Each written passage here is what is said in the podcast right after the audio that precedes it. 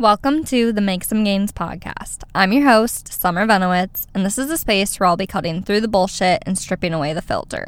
My aim is to help you reframe your mind, question the norms, and push you to achieve new levels of success. Through raw conversations, I'll open up about my personal experiences, my ideas, and my struggles. I want to empower you to live up to your full potential. Let's go make some gains.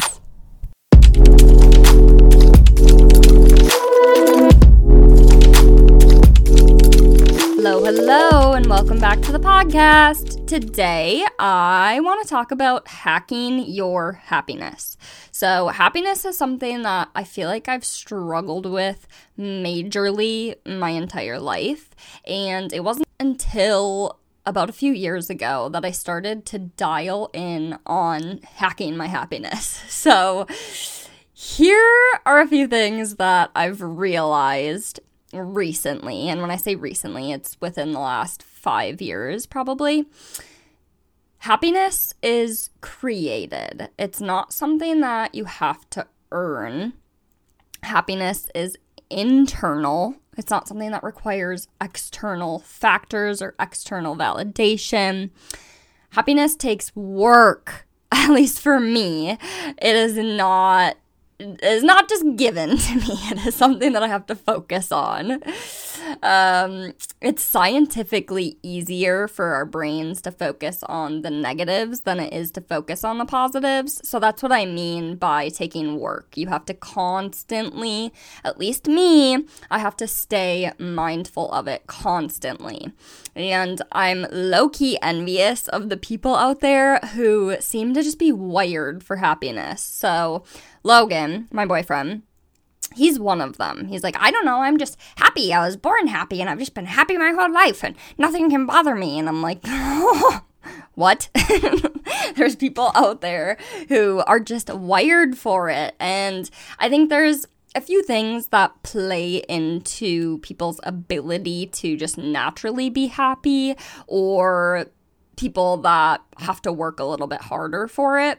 But what I've realized is it all comes down to mindset.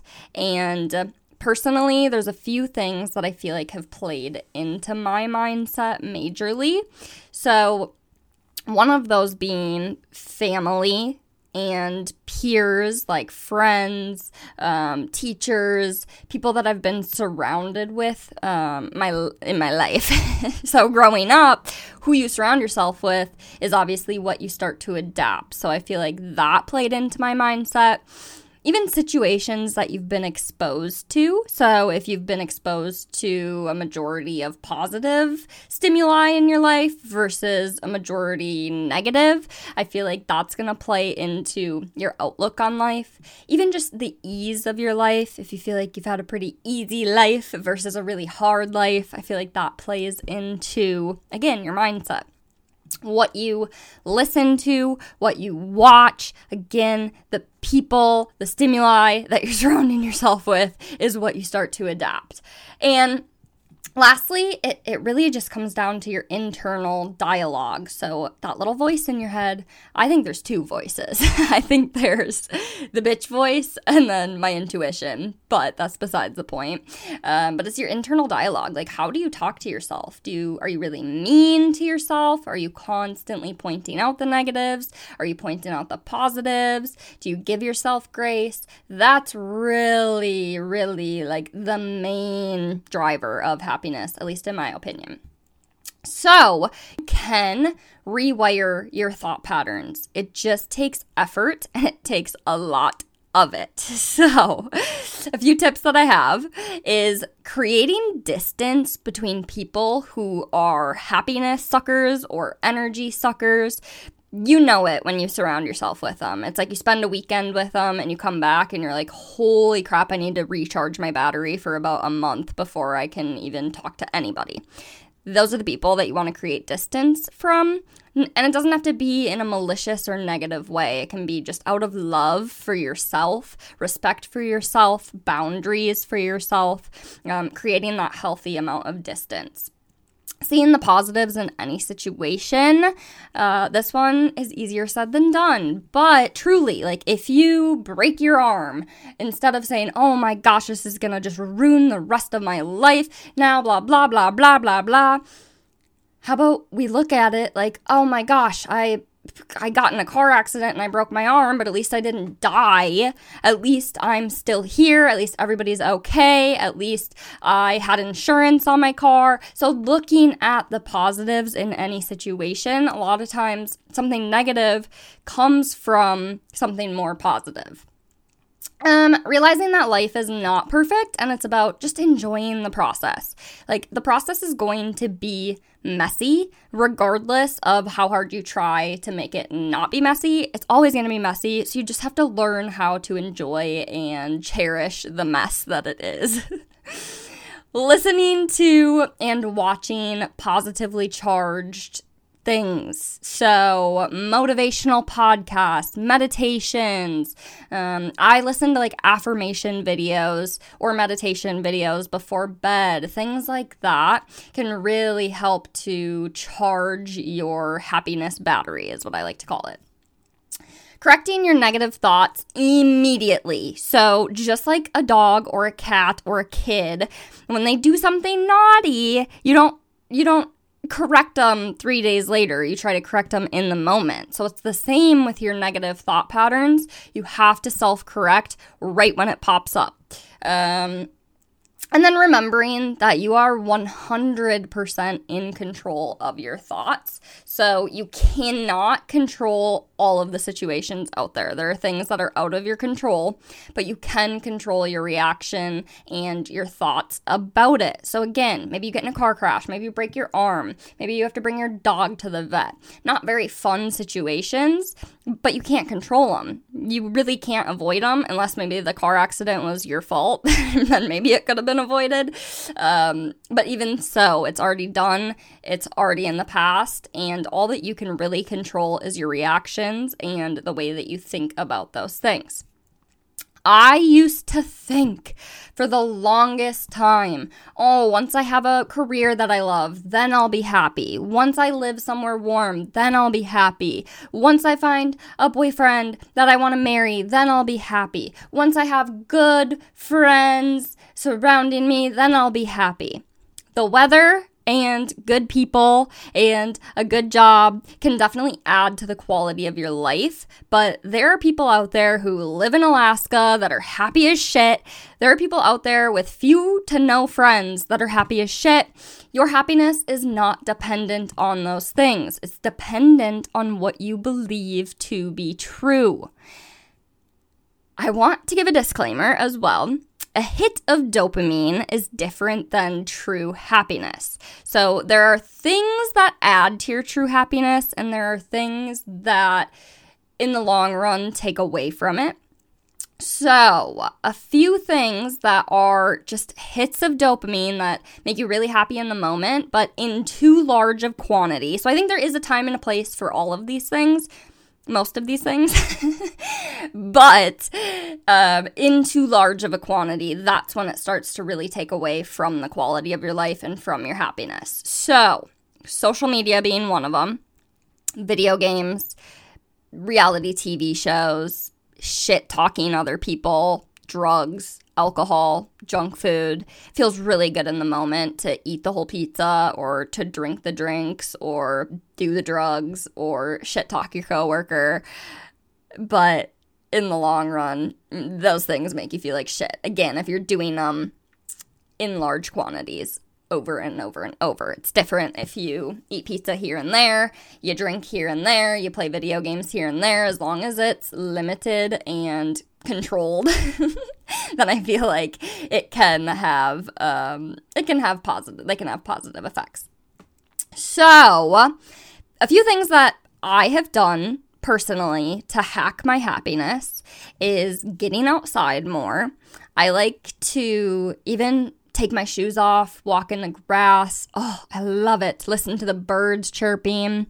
Um, just spending time not stimulated because we we especially with all the technology and the phones and the social media and the TV we're constantly intaking information. Um, there's constant stimulus around. So just taking time out of every day to just sit with my own thoughts outside listening to the birds feeling the wind on my skin like yes give it to me getting off of my phone. Um, this is something that I've recently done. If you haven't noticed, I've not been on social media. Um, I'm taking a cleanse. I have deleted Instagram from my phone, and my happiness just over the last three days of not having it on my phone has honestly doubled. So that's huge. Eating nutritious foods, again, in the long run, this is to make you feel so good, so energized surrounding yourself with positive people, um, reflecting. I do journaling, I meditate. I mean, those things, especially journaling, um, doing affirmations, gratitude, like that is going to bring you back to the present because we're always living in the past, like, oh my gosh, that happened, or we're living in the future where we're anticipating the next events and we're anxious and we're stressed about it, and we're rarely ever just living in the present. So I find that journaling, using affirmations, using gratitude can kind of bring me back to the present. Snuggling with your fur babies. Oh, that's such a good one. Uh, another one that's been hyped up recently is the cold plunge. I'm looking into getting one. I've done this a few times just in the lake, um, taking cold showers. There's again scientific shit that I'm not gonna get into, but that's that's one that's known to increase that good dopamine hit um, in the long run. And I'm sure there's many, many more, but those are a few that I have personally started to implement. So again, these things, they add to the quality of your life and create long-term well-being. And that in my my opinion, is what's really going to bring you happiness. So, the last thing that I want to talk about is how my cycle affects my thought patterns and my mood. And this has been an absolute mind blowing discovery for me and a lot of my clients. And I'm not sure why it's not taught or talked about in school, like as early as middle school, high school, college. Like, why are females not taught about their bodies? It just does not make sense to me. But I always used to think I was nuts because one week I would be feeling like I was on top of the world, like I can do anything. I'm so social. I'm such a go getter. And then the next week, I literally just wanted to crawl under a rock, wanted to lay in bed all day, had no energy, canceled all my plans, and I thought that something was truly wrong with me. But it turns out that this is how females' bodies are wired. So you're not nuts and nothing is wrong with you. And uh, I'm not necessarily going to get into the nitty gritties, all of like the the phases of your cycle. You can always Google it, and I'm sure there's many resources out there. And maybe I'll talk more in depth on another episode about it. But tracking my cycle has been extremely eye opening to see just the correlation between my mood and where I'm at in my cycle. And I highly, highly, highly recommend this. Even I know some girls are on birth control and you don't necessarily get your period and blah, blah, blah, but I still recommend um, tracking your mood throughout the month because it correlates mine correlates directly to my cycle. So, I use the Flo app that's spelled F L O uh, they should sponsor me for the amount that I rage about them. Um, but yes, highly, highly, highly recommend looking into your cycle because it correlates like no other. But overall, I want you to know that you are in control of your happiness. No one else is. It's not dependent on the weather, or if someone was mean to you, or if somebody told you they loved you, or if you're stuck in traffic, or if your boyfriend dumped you. It does not matter. None of the external factors should affect your happiness. We we allow it too much, and we think, oh, once I get that job, once I get that boyfriend, once I blah, blah, blah, that's when I'm going to be happy. But you can start to be happy right now. And the main thing that's driving your happiness is your mind the way that you think about these situations becomes your reality. The way that you think about your life becomes your reality. So start thinking more positively. I know that it's easier said than done. I'm on about a five year journey with this, and I still struggle to this day. I think it'll always be a struggle because, like I said, I am wired um, to just. N- automatically think negatively. So it takes extra, extra work for me. And I'm assuming it takes a lot of work for other people too. But that's the key to hacking your happiness is positive thinking. So do things that add to your well-being and not just give you that quick hit of dopamine. So reduce some of that dopamine hit and increase the the activities that add to your well-being along with positively thinking and you can hack the shit out of your happiness. I promise you that. All right, that is the end of this episode. Thank you so much for tuning in.